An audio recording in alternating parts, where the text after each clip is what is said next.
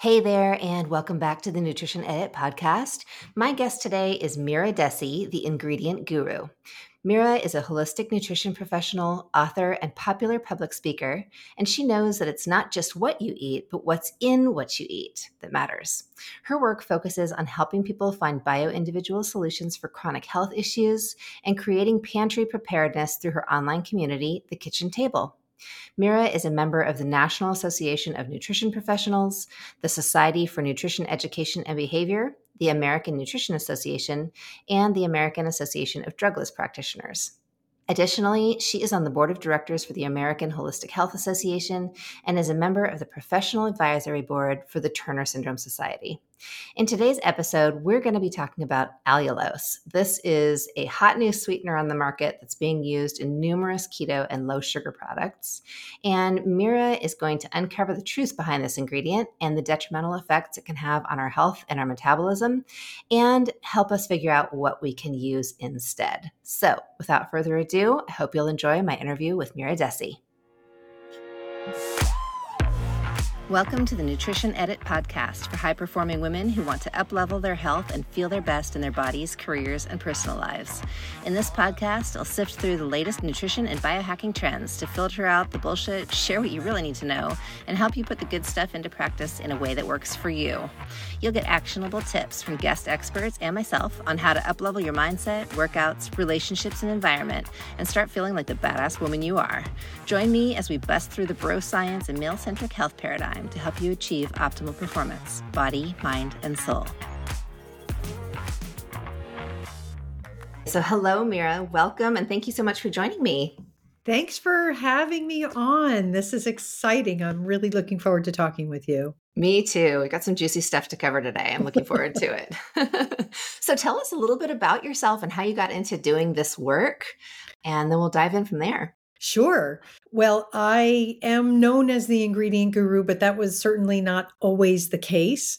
A long time ago, I actually used to be a database administrator for an international research firm. And as I began to have some health issues, I really began to spiral downward. I was having a a lot of problems with my gut, with energy, fatigue, weakness, dizziness, all kinds of things. I was so sick, I literally could not even walk up a flight of stairs without lying on the top landing. Even if I was going to bed, I had to lie down and sort of recover and then crawl to bed. And I had three kids and a husband and a house and i would have to choose between was i going to do laundry or was i going to make dinner that day? Because that was literally all the energy i had. And to make a long story a little bit shorter i wound up being diagnosed with a number of different autoimmune diseases and ulcerative colitis turned out to be my primary disorder. I saw a lot of different doctors for all of the different symptoms i was having and now it's funny but at the time it wasn't. It was sort of this wry statement that if there was an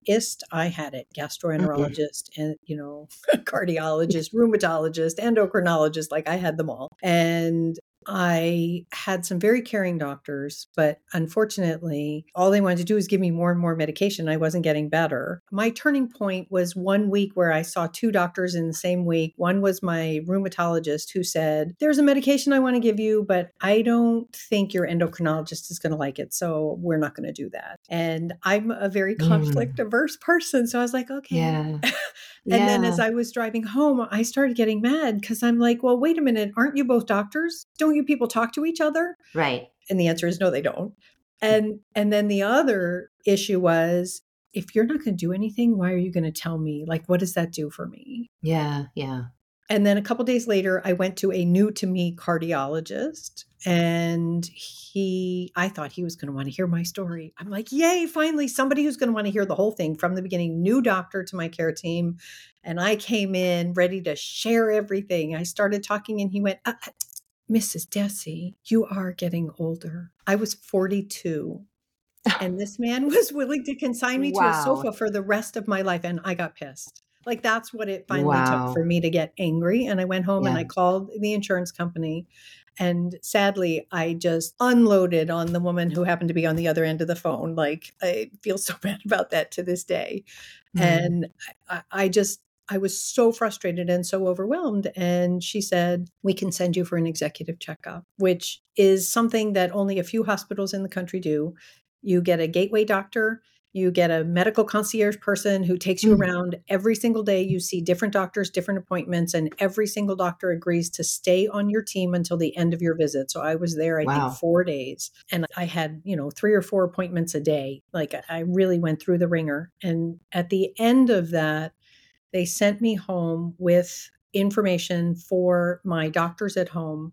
They changed my care plan a little bit but the most important thing they did for me was they made me realize that if I wanted doctors to talk to each other, I had to make sure it happened. Mm-hmm, and if yeah. I wanted certain things to move forward, like I had to be the biggest advocate for my own healthcare. And I grew up in a family system that was like doctors are up here, like you never right tell a doctor anything, like you just go with whatever yeah. they say. And so that was really eye opening for me. And then a friend of mine gave me a book about artificial color that hmm. rocked my world because none of those doctors talked to me about my food. Right. And I went, yeah. what? And and I should say at that point, you know, my friends would make fun of me. They go, "Oh, you're one of the healthiest eaters I know." And we, you know, we would go to the farmers market and the CSA and I made jams and jellies and I baked all of our bread and we did all the things and we still had crappy food in our house. Yeah. And and so I started going through my pantry. I'm like, "Oh my gosh, like look at all this stuff." And, and, when you say artificial color, you mean like the FD&C red and the additives, correct? Yes, added petrochemically based colors. Okay. And then all of a sudden, I'm looking at the ingredient panel for the first time in my life, 40 plus years old, looking at the ingredient panel for yeah. the first time in my life, going, What the heck is BHT? Yeah. And why is it in the food? And what does it do to you? And I, at a certain point, turned to my husband. I said, I've taught myself everything I know on my own. I think I have to go back to school.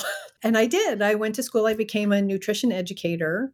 And then from there began to teach cooking classes and help people go through their pantries and everything else. And at a certain point, just became that person who has a nerdly fascination with all the stupid stuff they do our food. And I'm here to tell people why, you know, it's great for the manufacturers because it helps them make food that yeah. is shelf stable or that is consistent in appearance or whatever, but it's not good for us. And people like me, right.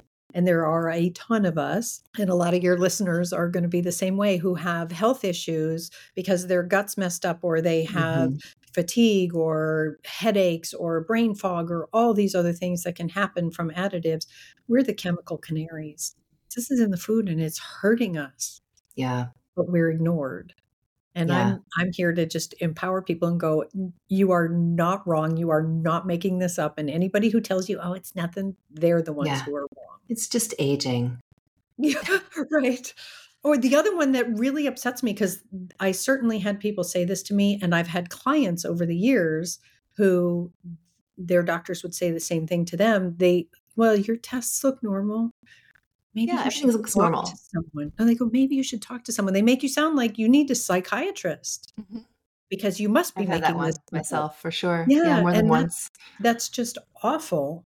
So I eventually got to a point where I was afraid of it in the beginning. I will confess, I didn't want to claim that the ingredient guru label but at this point you know i subscribe to over 50 industry newsletters i i tell people all the time about what's in their food i share all this stuff and i realized i really am because there's not that many people out there that are, are diving this deep into what's in what we eat right and i really appreciate that you do that because it's such a huge swath of information yeah and even doing something similar Mm-hmm. With my nutrition coaching, you know, I only have so much bandwidth to get into individual ingredients. And so I don't have the depth of knowledge about this that you do. So I'm really excited to talk more about these things, especially a couple of really hot ingredients right now that we're seeing everywhere. Yeah. And I do work with so many people and have had so many clients come to me with either no diagnosis with the same yeah. kind of explanations that we were just talking about,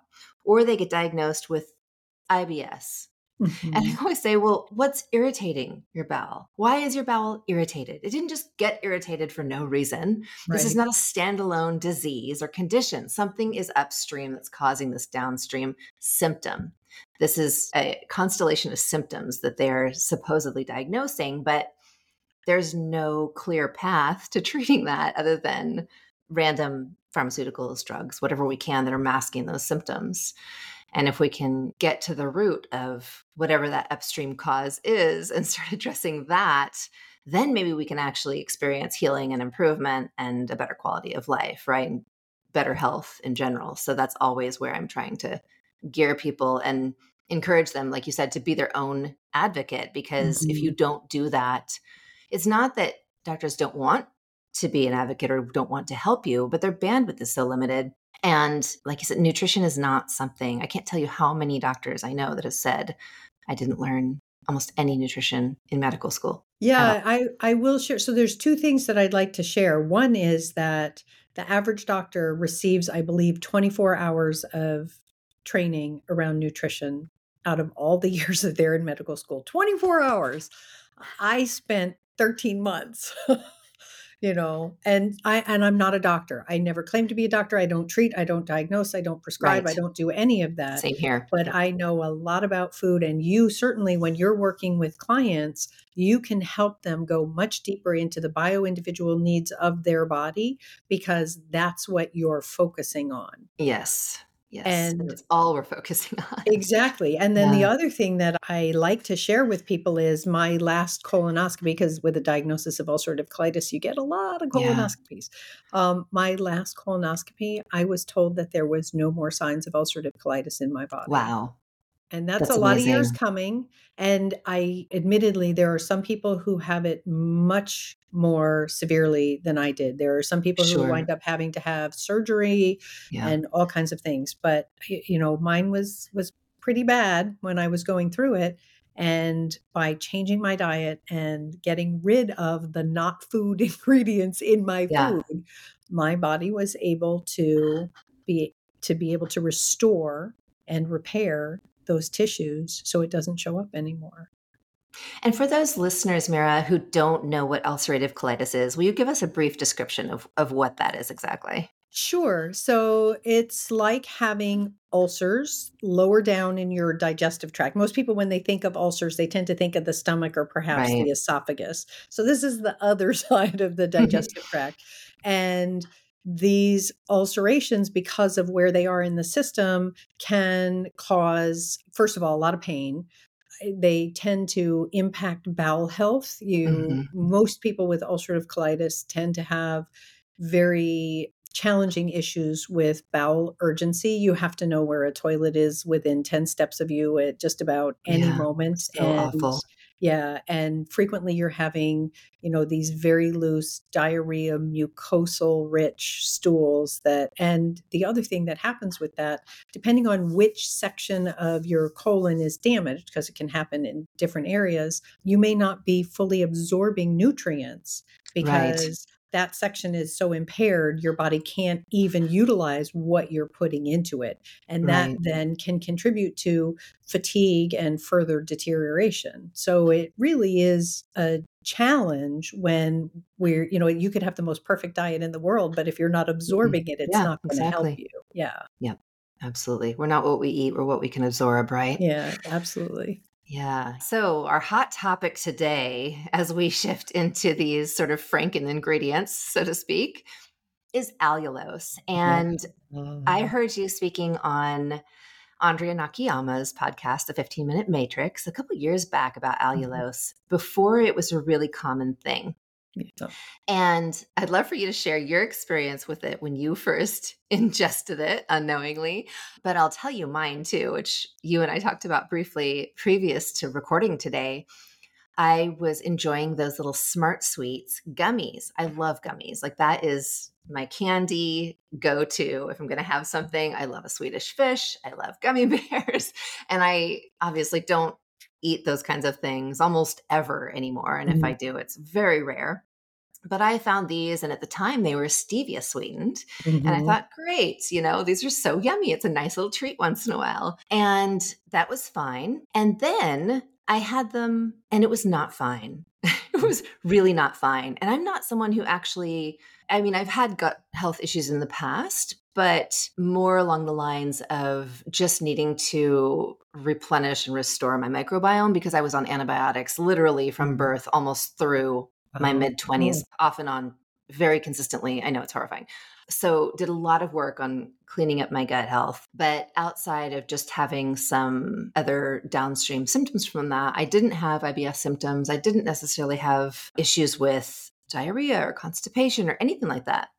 And then I had this little packet of the Smart Sweets one day, and it was just like you said, like I couldn't leave the bathroom. I was in so much pain. I had the worst stomach and lower mm-hmm. abdominal cramping. And I just thought, what in God's green earth is going on? And the only thing I had eaten differently was this little packet of Smart Sweets. I read the label. Stevia is gone, and now there's something called allulose. Mm-hmm. And I had actually just recently heard your episode, and I thought, oh my God, they snuck this thing in. I had no idea that their formulation had shift, you know, changed. And I knew immediately. So I stopped them. All the symptoms went away within 24 hours, and mm-hmm. I never had them again.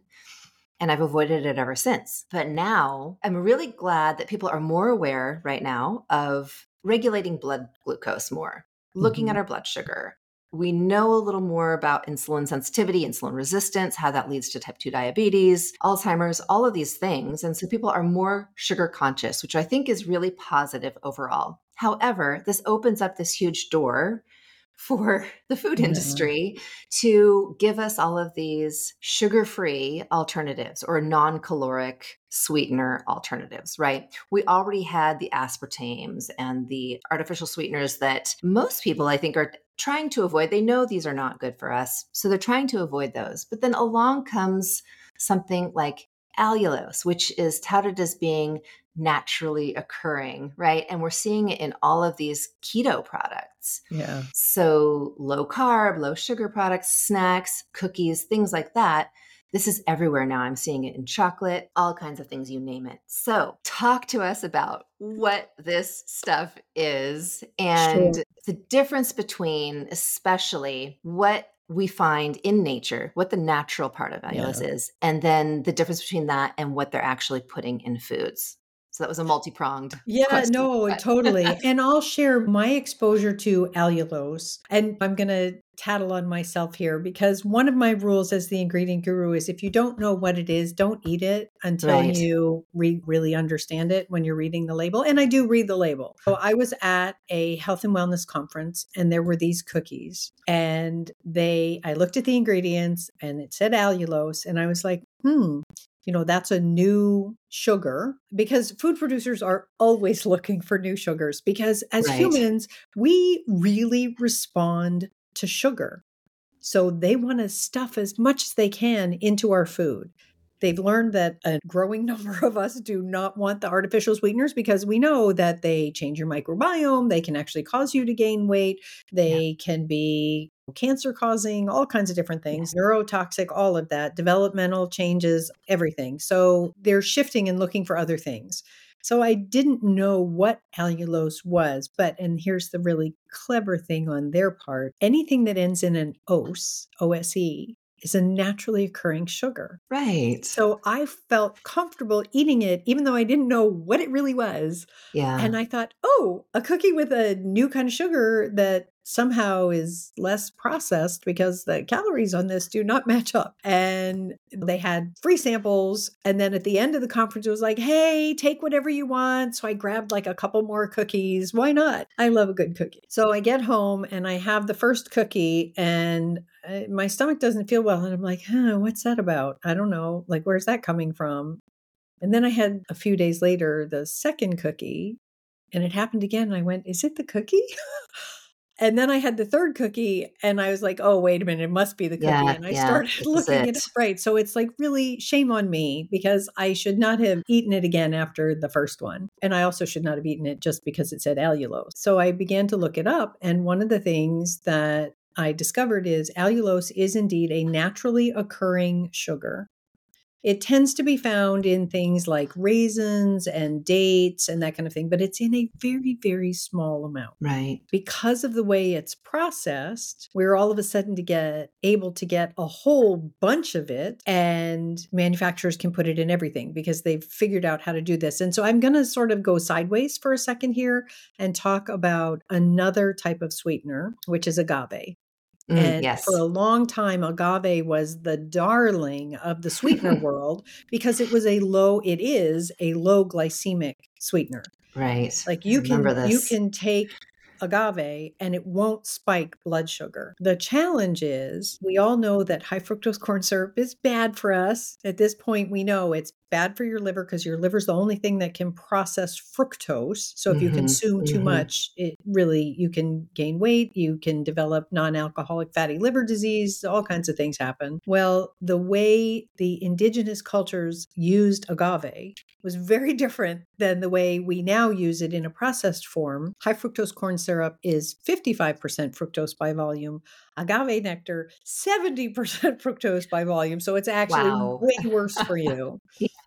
So it's the disturbing. processing. I know, but Yeah. here's the challenge it's the processing. So they were able to go, oh, low glycemic, not a problem. And they sell massive amounts of it at the grocery store. Yeah. And a lot of people who have blood sugar regulation issues go, oh, no, I got to have my agave. Like they want that sweet yeah. and they don't realize what they're doing to their liver. So Yeah. allulose is kind of the same thing in a way. It, it's disruptive to the microbiome, but the challenge is because it's from a natural sugar. They're like, oh, naturally occurring. We've just processed it to the point where we can get way more out of it than you would ever normally eat. I- don't even know how many dates you would have to eat to get the amount of allulose that they're going to put in a formula, such as a, a cookie or a, a protein bar or something like that. And because it is an os ending and because it, of the way the body does not process allulose, that's what causes some of the gut disruptions for people who are eating it. The body doesn't Mhm, process it the mhm. same way. Yeah. It has become the darling of the keto and paleo worlds. And they're stuffing it into everything. Yeah. And I'm assuming too that people, well, I'm guessing that people assume that it's the main sugar when they say, oh, this comes from dates, raisins, etc. Mhm. That people think, oh, that must be the main sugar in those fruits, when actually the main source of sugar in those fruits is fructose. And then the allulose is this fraction, right? This Mhm. tiny fraction of the sugar that's occurring in those those fruits. Yes, absolutely. And again, it's because food producers are always looking for a way to deliver more sweet. Hmm And part of the challenge that we run into is we also have to remember when the body does not process something, Yeah. that's not a good thing. I mean, they're trying to sell us on that as if that's a good thing. Oh, the body doesn't process these sugars the same way, you know, and there are other examples of foods that we don't process well in our food history that we tend to forget about because we're so eager to be able to have sweet without having it count in some way. Hello, nutrition editors. If you've been listening and you're ready to put this work into practice in your own life, head over to joliverwellness.com and book a free 30 minute chat to learn more about coaching with me or to check out my self study programs. I also invite you to join my email list where you'll hear from me a few times each month with recipes and strategies for reducing stress, improving your metabolic health, and working out smarter, not harder. Subscribers will also receive exclusive offers on my programs that I don't share anywhere else, and you'll get early access to registration for my Body Liberation Together group program. I look forward to connecting with you, and let's get back to the show. Yes, and I think the best example of that that you've mentioned is good old Olestra. So many of my listeners are in our same generation and they remember, I think that was the late 90s Mhm. maybe or mid 90s when Yeah. Olestra came out when we were all fat phobic and didn't want any fat in our food. Everything was fat free, low fat. And so they came up with this product called Olestra, and you could eat all the potato chips you wanted because they were essentially fat free Yeah. or low fat, and because you don't absorb the Olestra. So tell us about that a little bit. Sure. And again, this is, I want to start by saying, as humans, we have this desire to be able to just eat whatever we want all the sugar, all the fat, all the whatever. And somehow magically have nothing happen. Right. And what's more important is to learn how we shouldn't be trying to feed ourselves. We should be trying to nourish ourselves. Yes, and that's where you work with somebody like you to help figure out what's going on. How do we find that bio individual solution to nourish our bodies? And when yes. we do that, a lot of our cravings and a lot of the food challenges that we're dealing with do actually go away. It's so true. And I like to remind people that the difference between earlier man and modern life now yes, we are hardwired to seek out these high value foods, so mm-hmm. to speak, because food didn't used to be easy to come by. You had to work to get your food. You had to hunt and gather and forage and work to get our food. And so high value foods that were high in fat or high in sugar were priceless because that would give you those extra calories for survival. So your brain is hardwired to want these things, to desire them because that would ensure your survival. Well, now in our modern world, we have access to everything all the time. It doesn't even have to be seasonal anymore. You just ship yeah. it from someplace where it is. And so we are not living, we're not working for our food anymore. We can literally stay on our couch and have it delivered to us. Yeah. So it's a very different environment that we're living in.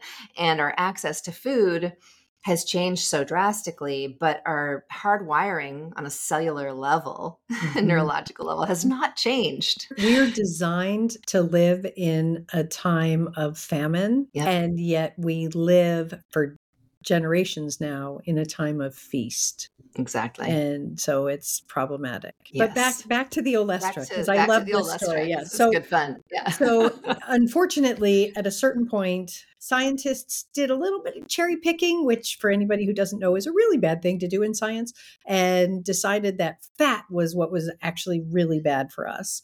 And we should eat fat free. We should all aim to eat fat free. That was the best thing for our hearts and the best thing for our metabolism. And the answer is no, that's actually the opposite. In any event, we, that could be a whole hour by itself. Um, we thankfully know better now. Yeah, we do know better. However, in the process of trying to meet that need, food producers discovered olestra. And it's a type of trans fat so first of all really bad for your heart not good for you and your body can't process it and so they Super were delighted. Right, exactly. And so they were delighted because your body can't process it. So you could eat all the fat you wanted and it would have that mouth feel and you would feel great because we're getting all that stimulation of being able to eat something that's creamy and rich and fatty and everything else, but you wouldn't yeah. it wouldn't affect you, at least not the way they anticipated. because yes. then what happened is as your body tried to process this and couldn't, they began to discover people were having a lot of health issues. They termed it anal leakage. I call it leaky butt instead of yeah. leaky gut. And Sexy. Yeah, right. Yeah. And so a lot of people began to have problems with that. And even more than that, what they completely failed to take into account is that we have some very critical nutrients, A, mm. D, E, K, which are yeah. all fat activated. So if you're not getting enough fat in your diet, all of a right. sudden you start to become nutritionally deficient because your body yeah. can't absorb these nutrients and utilize them for all the different things that it utilizes them for. And I just find it so interesting that in the beginning, back in the 90s, they'd say made with Olestra on the front of the package because they wanted everybody right. to know that big it was in there. Point. Yeah, a big selling point. And then as we discovered maybe it wasn't so good for you, it got moved. Mm. And now it still exists. You can find it in things like fat free potato chips and wow. other fat free foods. Like anybody remember Snackwells, those cookies? Um, Dear God, yes. I, I, I ate know, my body weight in Snackwells, I'm sure. And think, wow, I'm being so good. I can have as many cookies as I want. Yeah. And it's still there. You have to read the ingredient panel. They don't mm-hmm. say that it's, you know, they're not emblazoning it on the package but they're still using it and it's still bad for you. It's still not a good choice. Anytime we try to put something in our body that our body cannot utilize, it is going to have a negative effect.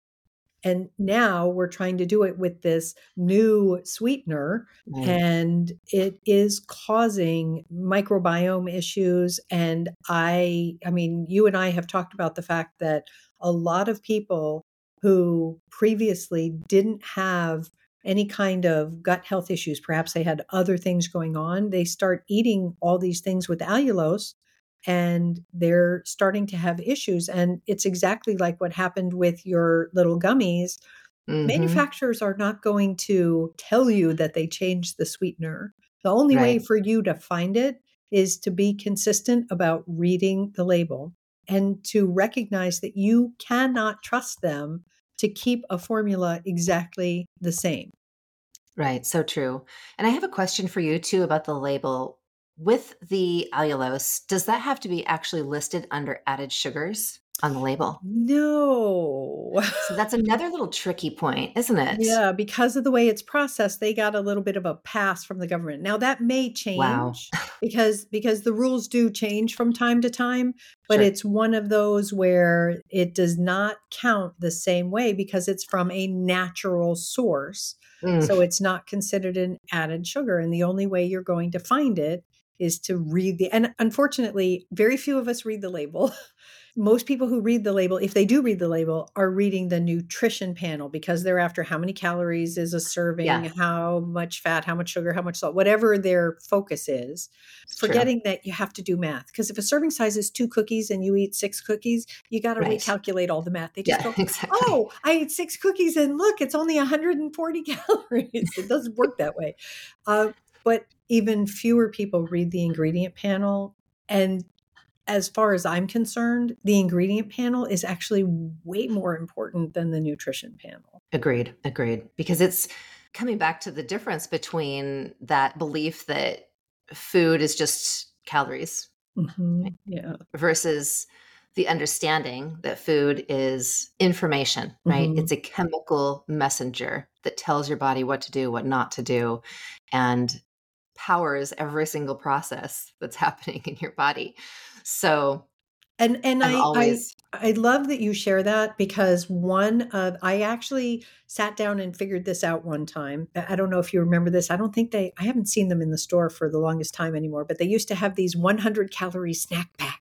Yes. Like that was the perfect size snack, 100 calories. And right. everybody would go crazy because you could buy 100 calories of thin cookies or chips or pretzels or whatever. And then again, we have medical advice sometimes saying, oh, calories, calories, calorie. Just like eat less, exercise more, you'll be fine. All calories are equal. And all calories, so as you and I know, are not equal. Not equal. I sat down and I figured it out once. One medium sized apple is approximately 100 calories. Mm-hmm. It's nature's perfect 100 calorie snack pack. 10 peanut M&Ms also happens to be 100 calories. Right.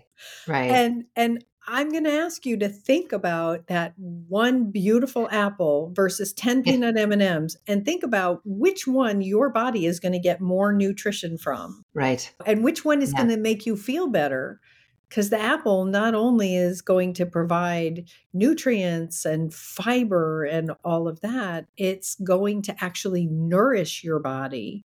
Right. Whereas when you start consuming, yeah, minerals. exactly, yeah. you start consuming sugar and artificial ingredients and the colors and everything else, like all of a sudden yep. your body's working overtime to try to get some nutrition out of those 10 M&Ms, like maybe a little protein from the peanut. Right. And that's part of why people sometimes, I believe, find themselves in that snack graze all day mentality because sure. their body is starving for nutrition yep. and they're not actually they're again you're feeding yourself not nourishing yourself right right and from a chemistry versus calories standpoint you're not getting real nutrients will stimulate leptin mm-hmm. which tells your brain like i'm full it and satiated, like you can stop eating now. But if you're not getting real nutrients, your body will keep asking for more food mm-hmm. because it's trying to get you to feed it something it can use. Yes. And if you're not giving your body food it can use, it's just going to use, it's just going to store it, mm-hmm. whatever you're eating, really efficiently because it's not super useful. Right. But it's okay if you are starving to death. So let's just store it for an emergency. Obviously, that's an oversimplified explanation. It is. It but. is. And I also want to share that it's challenging sometimes for people if we're trying to change our dietary habits, especially if we've got decades of eating a certain of way. Course. This yeah. is not meant to be a you're going to listen to this and you go home, throw out everything in your pantry, go to the grocery store, and bim bam, you're done.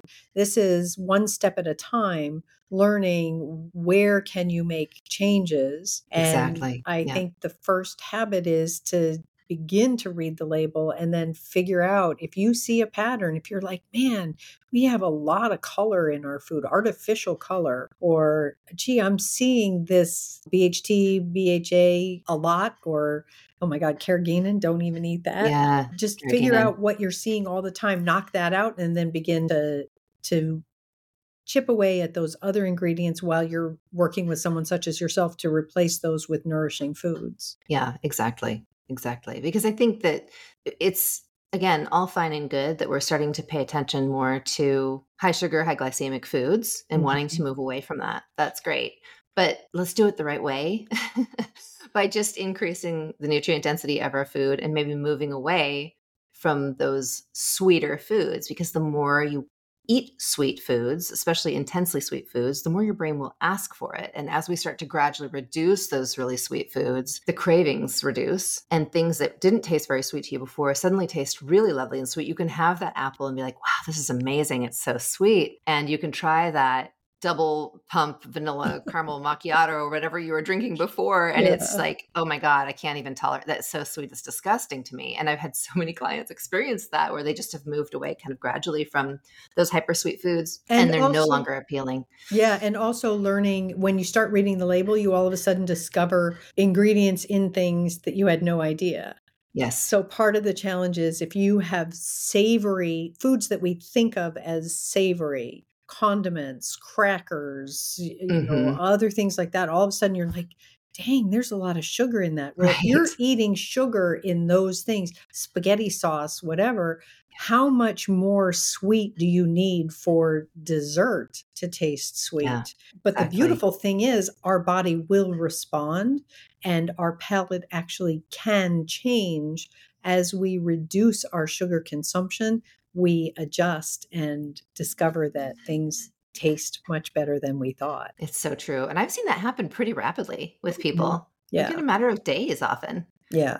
Yeah. So, yeah. So, talk about you mentioned disruption to the microbiome mm-hmm. with allulose. I'd love for you to speak into that a little bit more and give us some more details on that because I do think that we are also becoming more aware of the importance of our microbiome and healthy, beneficial gut flora. So we don't want that to get messed sure. up.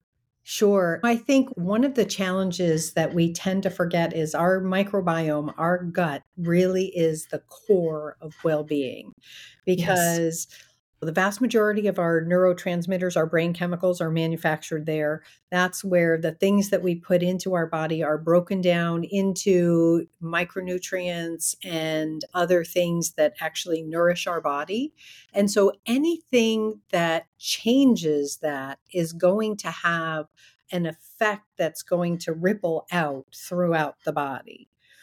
And there are a number of studies that are starting to come out that are showing that allulose itself specifically alters the microbiome. And so that means without doing anything other than adding this particular substance, we can have an impact on the bacteria and the healthy benefit. My friend and mentor, Liz Lipski, refers to them as our pets.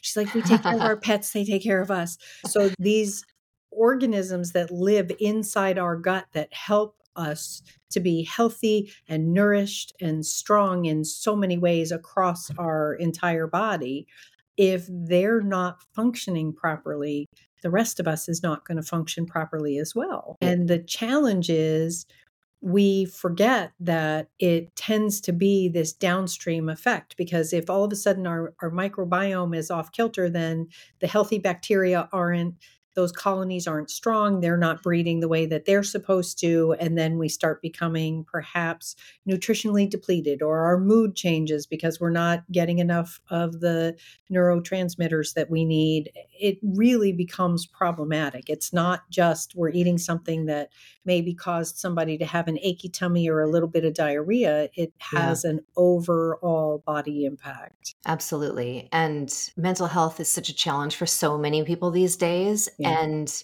there are enough insults to our microbiome that we have no control over. Mm-hmm. So we can't be psychotic about it. Obviously, we have to do the best that we can and live our lives. However, I think wherever we can help to support our gut and our microbiome, because of all of those other insults, be it antibiotics in our food, chemicals sprayed on our crops, mm-hmm. pollution in our air, products that people are using, you name it, take having to take antibiotics, yeah. These are all major insults that can disrupt our microbiome that we may not be able to control, right? So when it comes right. to our food, making choices that are not damaging is really, really crucial.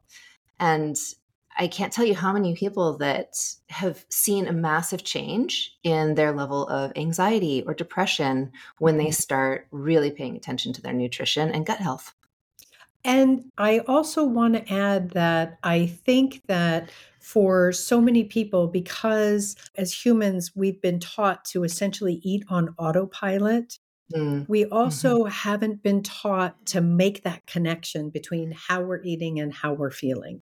Yes, and so, so true. so when we begin to pay attention to that, we become more mindful about what and how we're eating we all of a sudden realize that there are things that we can do to truly nourish our bodies and to help us feel better. And that requires becoming really proactive on your own behalf because it's very easy to get sideswiped by snazzy ad campaigns that say, oh, like this is really great and won't impact your blood sugar the same way or five for a dollar cheap food is never a good choice by the way just it's going to fill your tummy but it's not going to fill your cells it doesn't put anything in the gas tank and we get so conditioned to that that we don't realize what we're doing and so yeah. it does take effort and working with somebody and really getting that foundation in place. And all of a sudden,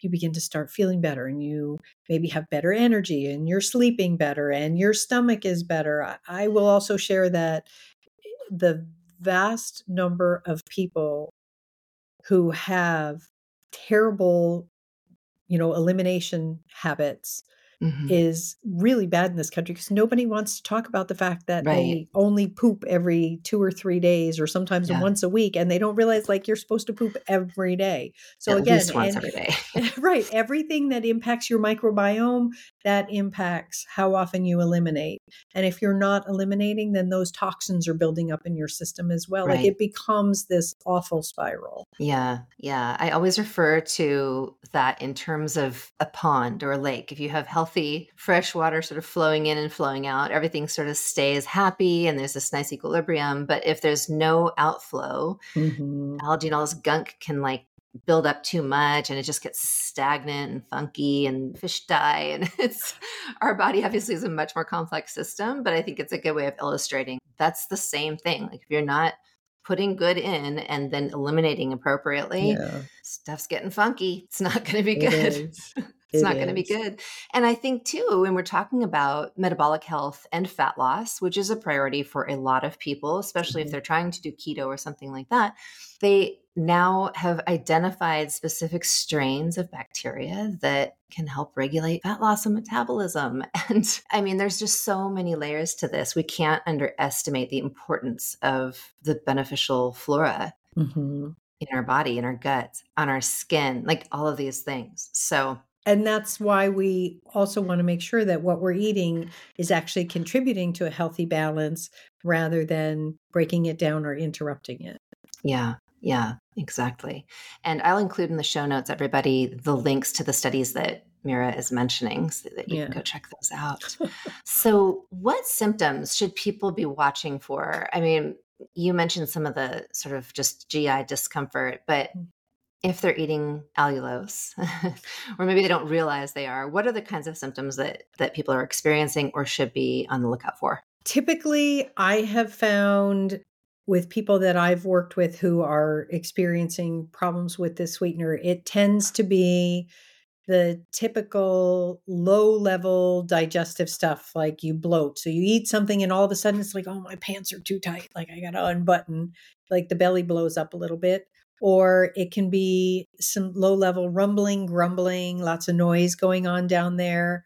It can be uh, pain, it can be achiness in the gut, like it doesn't feel good. And that tends to be generally lower down, all the way up to either both constipation or diarrhea. So anything that is causing some kind of gut health issue, I think that it's typically a good idea to stop and do some food journaling and look at what's in what you're eating and see if there's a common pattern. Because again, you know, we touched on this earlier. Food producers, first of all, food company mergers happen all the time. So a new company may buy a company and then they'll wait a year, two, whatever, and then they start changing the formulations to make it better for them.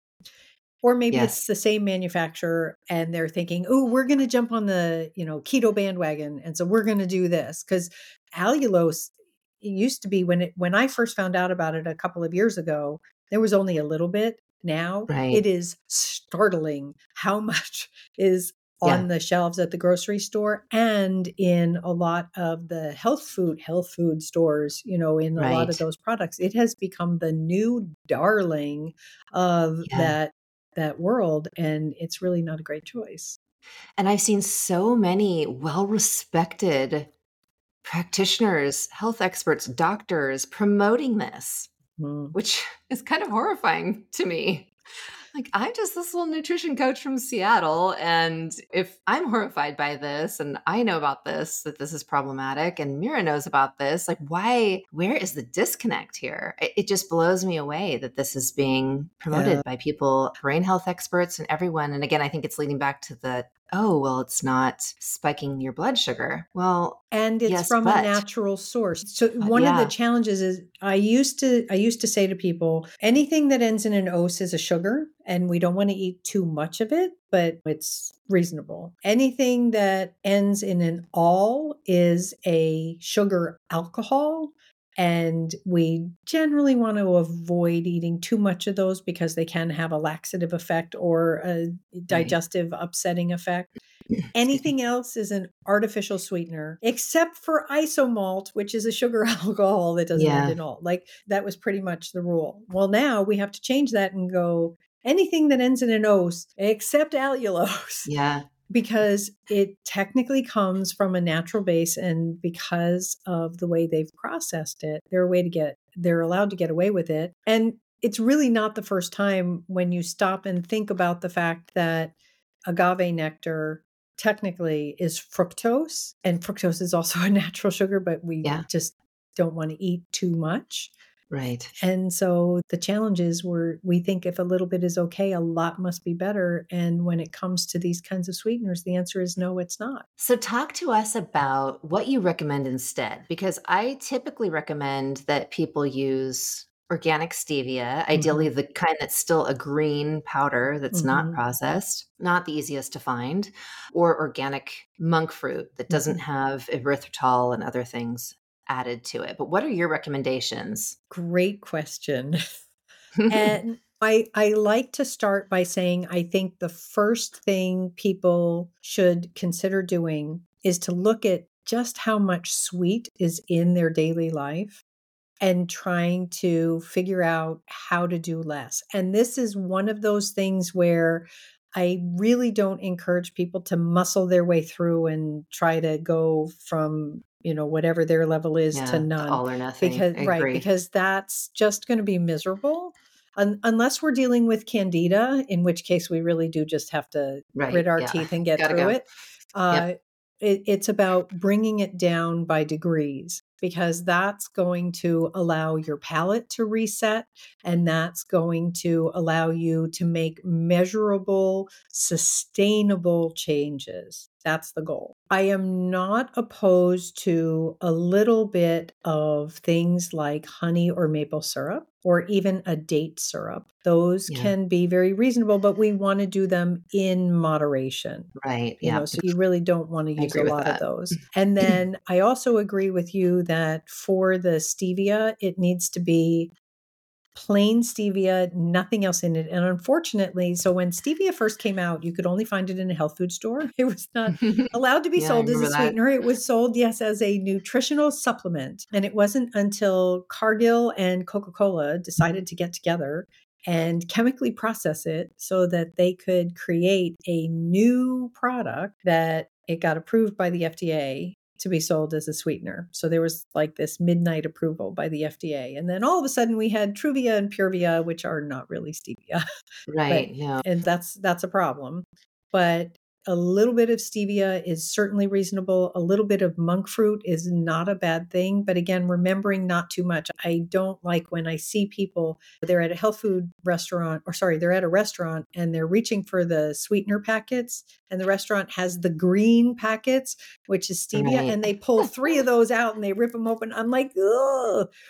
But again, part of the challenge is in the beginning when they were first doing that, it was pure stevia. Now it's stevia cut with erythritol, stevia cut with dextrose, which is corn, stevia cut with maltitol, which is corn. Like it, there's a lot of different things. And so you really want to get, I love that you're suggesting the green stuff and just a little bit. And I also want to encourage people to remember to go with their taste buds because if it is pure stevia, just opening the container will put enough sweet into the air that you can taste it without even putting any on your tongue. I found too, I mean, so many people don't like that aftertaste that stevia mm-hmm. can have. But mm-hmm. I find that there's actually less of that with the, the green unprocessed, stuff. Right. real green stevia leaf. Yeah. So if that's something that turns you off, everybody try the the real and, stuff. Instead. And I again, you know, because I am not opposed to a little bit of Silan, which is the date syrup. For example, you if you're someone who has that genetic marker that makes stevia taste awful for you. Right. But you wanted to have some if you mix it with just a drop or two of the date syrup, that generally tends to cut it enough, or a little bit of maple syrup as well. And I think that the the important takeaway here is that it's not just which sweetener is best. We're not looking to get that sugar fix without paying the price. We're looking to reduce how much we consume overall. And so for a lot of people, that's like learning to drink unsweet tea instead of sweet tea or having yeah. less in your coffee or taking a recipe for, like I said at the top, I love a good cookie, but my cookie yeah. recipes don't have as much as what's in a traditional recipe. You can cut it back quite a bit and it still tastes really good. Agreed. Yeah. And I am admittedly a recovering sugar sugarholic. oh, I I shudder to think what I used to consume, mm-hmm. and it's taken me a long time, and it's yeah. still something I have to walk that line. Yeah, because it's a slippery slope. If I have too much, mm-hmm. then I want it all the time. So I yeah. really have to limit what I have. But mm-hmm. I've found I have what I've call preemptive cheats. I think I stole that term from Jill Coleman. Thanks, Jill. dark chocolate is one for me, really high cacao mm-hmm. percentage dark chocolate. I can have a few bites of that. It's so rich that it kind of does the trick. And often those really high cacao percentage ones have less sugar in them. Mm-hmm. And so that will work for me. But I do love honey. I do love a good sweet. Crunchy cookie is my nemesis. So I have to really be careful with it. But I found, and what I encourage people to do is practice what I call strategic indulgence. Mm-hmm. So, really choosing the times that you indulge in something wisely and discriminatingly instead of just eating these things all the time because we want them they sound good i find you actually enjoy them more when you're having them less often and it's really special and you're savoring it and you're mindful and you're more present versus just kind of that mindless you know shoveling that we can often do when we're anesthetizing or avoiding yeah. unpleasant emotions or boredom or whatever stress all the things that can tr- trigger those desires for sweet foods and sugar or high starchy carb crunchy salty And thing. I also, that's such a great point. And I also love to encourage people to actually remember that it's not just about eating, it's about tasting. Mm, So, for mhm. example, with dark chocolate, you know, a, a lot of people, when they eat chocolate, they're munching on a bar. So Yep. you're chewing it a few times. Most of us don't chew enough. We should chew more. But you're true. you're chewing and then you're swallowing, so you're going to eat more. But if you break off a piece and you put it on your tongue, you push it up to your roof of your mouth, and you just let it sit there and melt. The I'm Mm, salivating just thinking about it. the the have to go eat chocolate flavor. Right, I know. The flavor of that is going to melt over your taste buds and be so much more satisfying. You don't need a lot. Yes. Yeah. And, or for people who want to chew, if it's like a, a hard chocolate, you chew a few and then just hold it there and let it savor. The other thing is with things like potato chips and pretzels and all of that, we are biologically wired to love food at a certain decibel level. Like that sounds so weird, but it's really true. And especially those foods tend to be salty.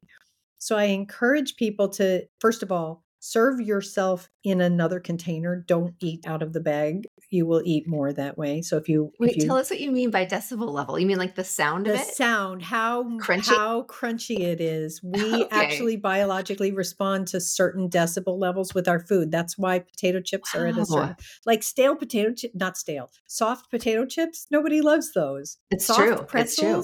only if they're really salty and then they're bready. But pretzel sticks, pretzel Yeah. twists, crunch, crunch, crunch. We just we love that. That's must be reminding us of gnawing on bones from, from our primitive days. I don't know. maybe know. that's so fascinating. I didn't know that. I mean, I've, I know that we tend to like crunchy food because it can release some tension in our jaw. So if we're Mhm. stressed, crunchy food sounds really appealing. But I did not but know the about actual the sound, sound of it. of it, yeah, how Yeah. much, uh, and so I remember learning about the fact that it's a certain. I don't remember what the decibel level is, but there's a certain decibel, a certain noise level that we love with those foods. And so, what I encourage people to do is serve yourself a little bit in a bowl, eat a few to get that crunch, and then suck on a few to get the salt.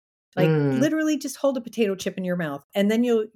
After like two of those, you'll be like, mm, too much salt and then maybe you'll crunch one or two more, but you're done because your body Yeah. got that craving. It got what it needed and you're done. You want to know my go-to thing? Sure. this might totally gross people out because it grosses my poor husband out. So whenever we cook salmon at the house, he doesn't like the skin on the salmon. But Mhm. I love like a piece of salmon with a beautiful crispy skin on it. What I do is I peel the skin after we cook the salmon fillets and I put it back in the pan I And fry crisp it it's up. crispy. And then I salt the heck out of those suckers and then I stick them in the fridge and I have like salmon skin chips There and they are the crunchiest, saltiest, most satisfying thing ever. And I know people are just probably cringing right now, but I think it's delicious. and it really is truly the most satisfying, crunchy, salty thing ever. Um, and it's loud. So maybe that's part of it. So, and I'm going to tell you that to me sounds like the fish version of a pork rind. It is. And exactly people love it is. You're pork right. rinds. So That's why would they be grossed out about the fact that you're just making your own fish rinds? I think that's It's very true. clever. So there you go. Salmon rinds. There we Salmon go. Maybe, maybe we have a new product here to There you go. Sell those in the store, make a million dollars. Oh, for some reason, I don't know how that would fly, but I love the you, idea. you never know. You never know.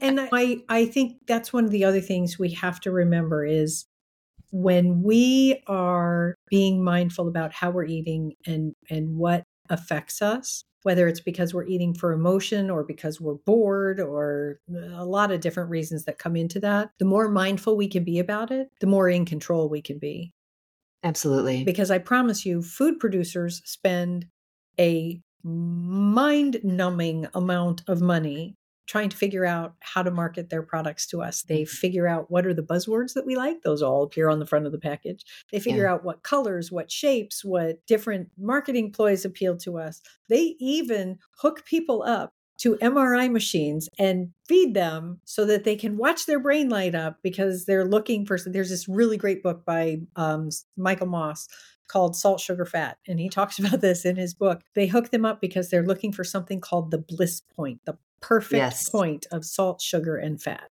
And so it's really kind of amazing how they do that. And then we are unaware. And so we get caught in these traps that we're being sold hyper palatable food in a presentation that we go, ooh, like new and novel or improved or appealing because of color, shape, size, words, whatever. It's really challenging to be a mindful eater in this modern world. Yeah, it really is. It really is. So you've touched on many points here, but I'd love for you to sort of sum up what listeners should be looking for on product packaging and Sure. ingredient lists specifically. I know we've heard, oh, it shouldn't have more than five ingredients. Well, what if those five ingredients are nasty? I mean, Yeah. I don't know that that's necessarily the answer. I've seen plenty of quite healthy foods with many ingredients, Mhm. but they aren't processed. And so I'm okay with that. But give us kind of your nutshell, like how to read a label, because I have a handout for my clients that shows them how to read a label to determine the glycemic impact of that food, how much it's going to spike your blood sugar. And we always, of course, talk about ingredients. But I'd love to hear your kind of big takeaway for people when they start to read labels and ingredient lists. So, the biggest thing, of course, is to begin the habit of reading the label. And I will share that I wrote a book called The Pantry Principle How to Read the Label Awesome. and Understand What's Really in Your Food. And We'll in my book, notes. Yeah. In my book, I have the seven simple rules for healthy grocery eating. And so that is my go to. With your permission, I'll just run through them really quickly. Awesome. Yes. Okay. Number one, do you have to look it up? Because if you don't know Yeah. what it is, you shouldn't eat it. Number two, does it have a number? I promise you, there is no carrot 12, there is no banana 9. Like it just does not exist. A number means Yeah, that it's some kind of a chemical. Yeah. Does it have four or more syllables? Now, this is one that you kind of have to think about because macadamia, five syllables. Mhm, It's a real mhm. word. We know what it is. It's delicious. Yeah. But for most of the multisyllabic ingredients, those are chemical names. And so we just don't want to eat those. We want to eat real food. Is it unpronounceable? And again, this is one that you have to think about or you have to at least learn because I promise you, when quinoa first came out, nobody knew how, to, how to pronounce it. Uh, But Yeah. if, if you really don't Americans know, are not the best with our Yeah. pronunciation. but if you don't know, do yourself a favor and wait until you do know. Like go home, look it up, Yeah. figure it out, and then from there make a decision. Is this something you're going to include or not? Does it end in ATE? Another one you have to think about because Mm. pomegranate ends in ATE and we love those. But so do sorbates, gallates, nitrates, all those sulfites, all those other things. So we just don't want to do that. And sulfite is ITE, by the way, not ATE, but close enough. Is it enriched? And this tends to Mm. be things like breads and pastas and that sort of thing. But enriched is where they take usually a grain, they strip it, remove like 20 or more nutrients, and then they have to put some back. So a long time Yeah. ago, when they figured out how to process bread and make like really soft, white, fluffy bread, people started to get sick because they had removed too many of the B vitamins and the iron. Yeah. So now they have to put them back, and that's called an enriching process. So if it says enriched, don't eat it. And then the- And don't you see that? Sorry to interrupt, but don't No. you see that too? I've seen this on almond milks and things that are, Mhm. I think people are trying to move away from dairy, which I actually support fully, but it can also lead us into more weird additives and things like that. And I think they're trying to replace nutrients that may be found in dairy by So, so usually, yeah, usually I don't think I've seen, well, no, it's enriched with vitamin D, but I Mhm. haven't seen other enrichment. But the reason for the enrichment in vitamin D, it actually also happens in milk, is because we need more D and it's fat soluble. So they put it in those things. The big challenge that I see with some foods is that they're actually fortifying them. So fortification is different than enrichment. Okay. Fortification is where you add something that was never in that food to begin with, like calcium in orange juice. Yeah, or- that's what I'm thinking of. yeah, so that's thinking of. fortified. And somebody decided that it was a good idea to drink an eight ounce glass of sugar with calcium in it rather than Yeah. getting calcium from either Right. dairy if you happen to consume dairy or leafy greens and sesame and all those other beautiful Yeah. calcium rich foods. Like you do not have to drink milk in order to get enough calcium. You can get Yeah, it from other things. Absolutely. And then the the last rule is is it all capital letters? If you see something Mm. BHT, EDTA, TBHQ, like that simply is an abbreviation for a really long chemical Yeah. name and they're allowed to shrink it down so that it will fit on the label. So those are those are the seven simple rules to get you started. Obviously, it goes deeper than that because we want to look at what kinds of sugars and all of that. But but that's a good way to start. Yeah, I love that. Thanks for sharing that. That's super helpful. Yeah. So, lastly, how can we as consumers put pressure on food companies to be Mm. more transparent and stop using these harmful ingredients? Because, like, as you said, there are billions of dollars going into the marketing of these foods because they're making even more by selling these highly addictive and potentially harmful foods. So, how can we best, you know, I always say we should vote with our fork and our grocery dollar, Mhm. um, but that can get really complex. So, what are your recommendations for people when they're trying to I make a change? I will share. I agree with you. Vote with your wallet because you can call the companies, but you would spend a lot of time doing that. And quite frankly, they're in the business of making money. If people stop buying things, they will change. Yeah. And the example I like to use on that, and there will always be people who are going to say, I don't care, like, you know, whatever. And there are companies who you wouldn't believe the products that I see that are coming out. And I'm like, why? Why would you do that? You know, they just, right now, the big thing is nostalgia. They're going after the nostalgia market. So they're making, you know, like donut cereal and Yeah. taking certain flavors and crossing them with other things because they're trying to tap into that nostalgia market. But for those of us who care about the products that we're eating, if you stop buying it, they will stop making it. And the biggest example I use to highlight that is high fructose corn syrup. When it Mhm. first came out, it was the big darling sweetener because it's super cheap to make. And Yeah. we grow way too much corn in this country, so we have to figure out other things that we can do with it. And they started all those stupid commercials like, hey, you want a popsicle? No, it's got high fructose corn syrup in it. Really? What's wrong with high fructose corn syrup? And then the other person goes, uh, like they're stupid. Yeah. Now we know that high fructose corn syrup is really bad for you. They did actually try to change the name at one point from high fructose corn syrup to corn sugar because they Oh. thought that that would be what, yeah. They tried really hard to change the name because they thought that consumers would respond better if it said corn sugar. hmm Luckily, the FDA said, no, you can't change the name. uh, although, even if they had, I would have said, corn sugar's bad for you. Don't eat it. Yeah. Uh, yeah. but- Surprising. Um, good one on the FDA's part. Yeah, right. And Rare. and- well, and and part of the well, that could be a whole other talk. But part of Right, the yeah. challenge is, you know, there's a lot of revolving door politics that happen Mhm. from big food companies. People go in and then they go back, and it's that's a whole issue there. But even more than that, as more and more people just said, we're just not going to buy high fructose corn syrup. We got away from the fact that they were using so much of it in everything to the fact that now we see products that on the front of the package say no HFCS Yeah. in big letters because they know consumers want that. Yeah. So by by choosing to buy certain things that don't have that, they will eventually notice that people are not buying what they're selling and they will figure it out because again, they spend millions of dollars paying attention. The grocery stores pay lots of money figuring out what's happening on their shelves. You know, grocery store margins are very thin. They're actually only about 3%, which is kind of mind boggling Hmm. when you think about it. But they so they pay a lot of attention to what people do. And Right. then the food producers pay a lot of attention either because they want to create new products to sell more to brand customers, you know, across your life cycle, or because they're looking at buying another company and what are they going to do with those products? What's their they're Mhm. not buying the company so much as buying the consumers that are branded to that company.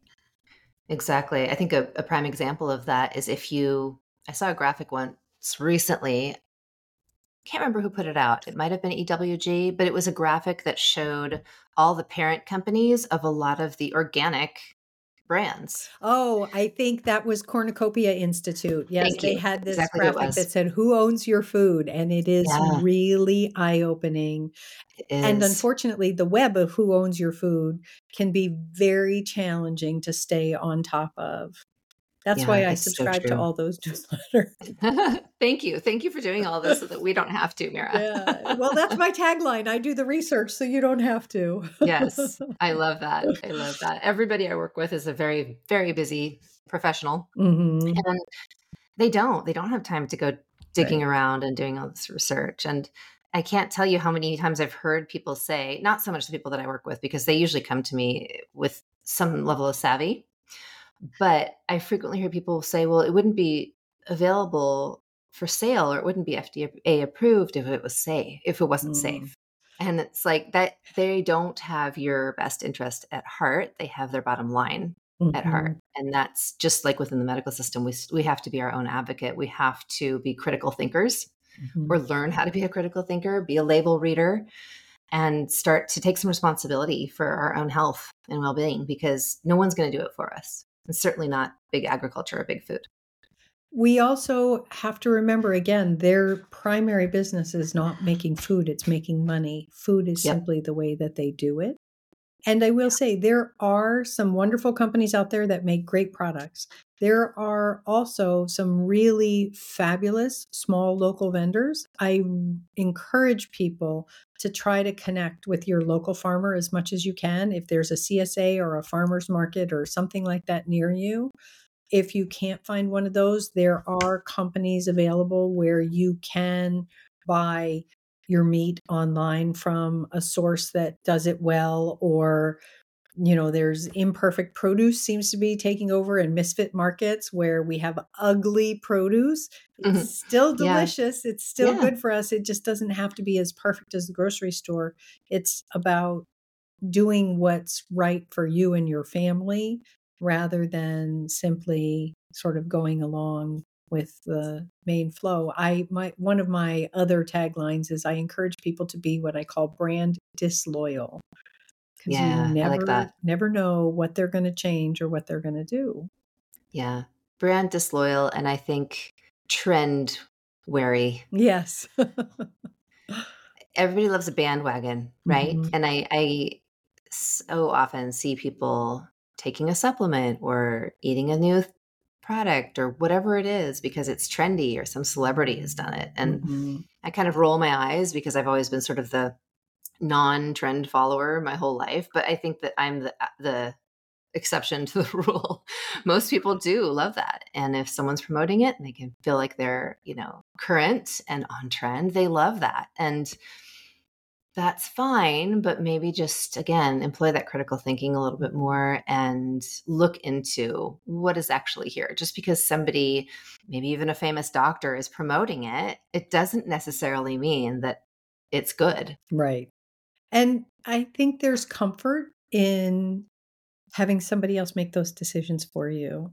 Yeah, especially if we're not Mhm. that connected to our body and we don't feel well you know it's it's it is work it's not easy to make Yeah. those shifts I, I mean i i remember in the beginning when i was having to do that for myself there were days when it was really hard you know and, Yeah. and not not the least of which was because i unfortunately chose the the wrong approach when I was making some of these changes because it was like my house, my pantry, my rules. And my three children were like caught in the broadside of that.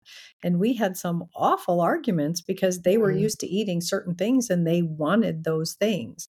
And Sure. instead, it should have been hey, I'm going to go buy these three things and you're going to tell me which one you like. And we're making a change because it's better for us you know but but getting their involvement and getting their buy-in rather than just going this is the way it is Yeah. you know and to also remember that it's not about perfect it's about Yes, exactly. progress and it's about that sustainable effort in the beginning Yeah. it's really hard because you may have family members who go oh you know how hard it is to feed you like, oh. and so then you feel guilty. So Yeah, then you don't want to say anything. Yeah. And the So object common. there is to say, that's fine. I don't mean to create an issue for you. Would it be helpful if I brought either my own Yeah. food or a dish to share or those kinds of things? To to learn to not shop on autopilot, Mhm. but also we don't want to spend 10 hours at the grocery store. Change one thing at a time. It's like, okay, yeah. this particular aisle, these are the things I buy there. I'm going to take the time to look for better pickles or better condiments or whatever it is. Small changes, because if you take those baby steps a little bit at a time, I promise you, three months, six months, a year down the road, you're going to look back and go, wow, look at how much has changed. But Absolutely. try to do it all at once, it's Yeah. really, really hard. It's a recipe for burnout, especially if you're already living a demanding lifestyle and you're busy and you have a, you know, challenging career, whatever. I always tell people start with the low hanging fruit. What feels the easiest for you? Just start there Yeah. and then build on that. And you're right. It, you know, it, it also helps me to remember how quickly like the last few years have flown by or the last year or six months. And when we're looking ahead, it can sometimes seem so daunting, like, oh God, I have to do this for, you know, how long, how many months is this going to take me? Or how long do I have to try, you know, to eat this way, whatever. But as you chip away at these small steps, like just starting to read your labels, just starting to be more mindful about your choices, it does have this wonderful compounding effect over time. And then before mm-hmm. you know it, it's you've made a massive lifestyle change Yeah.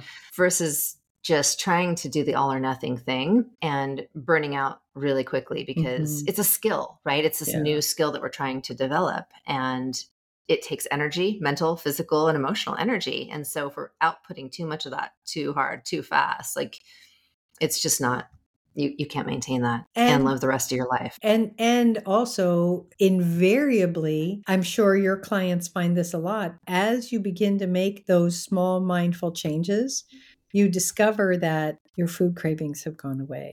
Yeah. Like now Your you're energy is you're better. hungry, but you're not craving. Yeah. You also have generally tend to stabilize a little bit more because you're nourishing your body. We don't have the three o'clock, I got to shake down a candy machine. Where is it? Or Exactly. my other joke is nine o'clock at night, you're sitting on the sofa with your best, two best friends, Ben and Jerry. and then the spoon hits the bottom of the container and you're like, what just happened? Like, yeah. Where'd that come from? And that doesn't Oh, happen anymore. there.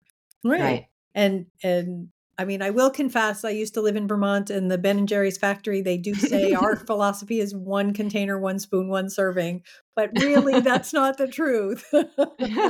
Definitely not. Yeah. and I will say, I used to love Ben and Jerry's.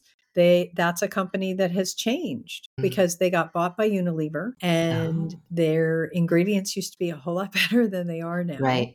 And when you read the label, it's like sad. You can see it. Yeah, Yeah. that's too bad. But you're right that it does get easier because we become uh, food becomes more of a tool for us Yeah. instead of being something that we are enslaved to Mhm. or by. I think that that's a really really good point to emphasize that you start to understand food as yes, still for pleasure and enjoyment and connection and celebration, all the things that food means to us. And I'm kind of a broken record on this. I've said this before on other episodes, but it's no longer controlling you and driving you in a way that doesn't serve you. And because of that, it gets easier to make choices that do serve you well over time because your body is much happier, functioning more optimally, and including our neurotransmitters, which often are, what are driving cravings for us.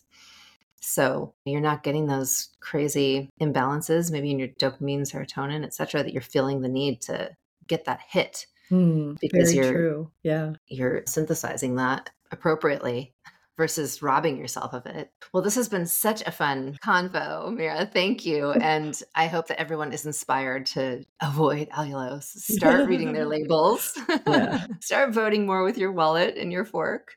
But tell us a little bit. You mentioned your book. Tell us more about where people can find you, what you've got going on right now. Sure. And of course, as always, everybody, I will put this in the show notes so that you can link to all of Mira's information.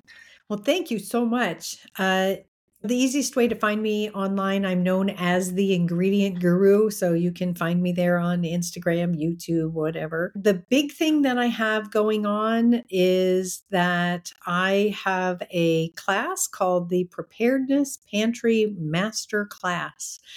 This cool. is where I teach people how to build a pantry that will have whole, nourishing, real foods that their family wants to eat in case they need it in an emergency situation. And emergencies can be a lot of things, not just a natural disaster. It can be a shutdown of some kind, or there's a reason why you can't get there, that kind of thing. But just to have what you need on hand. And I feel like this is especially important for those of us who have to eat a particular way because we're trying mm-hmm. to nourish our body or we have a certain health condition. You don't want to rely on being able to get to the grocery store or the grocery store having what you need. You know, right. I mean, we're we're here a couple years post the beginning of COVID, and I'm still sometimes seeing empty spots on the grocery store shelves.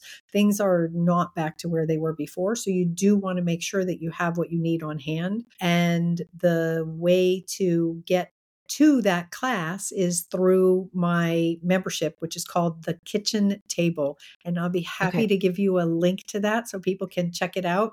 There's some other classes and ebooks and things in there, but the flagship program there is the Preparedness Pantry Masterclass. Awesome. I think that's a really great offering. And especially right now, we're eh, dealing with hurricane season on the yeah. eastern seaboard and geez we even had this potential hurricane in california mm-hmm. last month how yeah. crazy is that wildfires potential earthquakes so yes there's the natural disaster side of it but we all saw with covid like the rush at the grocery stores and mm-hmm. the empty mm-hmm. shelves and if you're celiac or you're dealing with something else yeah. i mean that could really pose a challenge so i think that that's an, an amazing thing or just supply chain maybe yeah. it's not a giant emergency maybe it's just supply chain issues so that's super cool. So we'll make sure that everybody gets links to.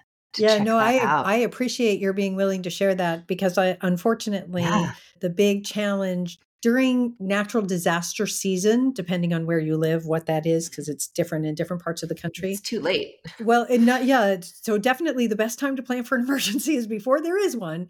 But the other thing is right before emergency season, whether it's tornadoes, hurricanes, wildfires, mudslides, earthquakes, whatever, all of a sudden you start seeing like the $175 bucket of not good things show up mm-hmm. in the big mm-hmm. box stores and everybody's like oh i'm just going to put that in my pantry and there's so many reasons why mm. that's really mm. bad for you so yeah. i would much rather that people take the time to invest in learning how to be prepared for this. I mean we're not we're not talking you know end of the world as we know it zombies are coming. I mean if you want to prepare for zombies go right ahead.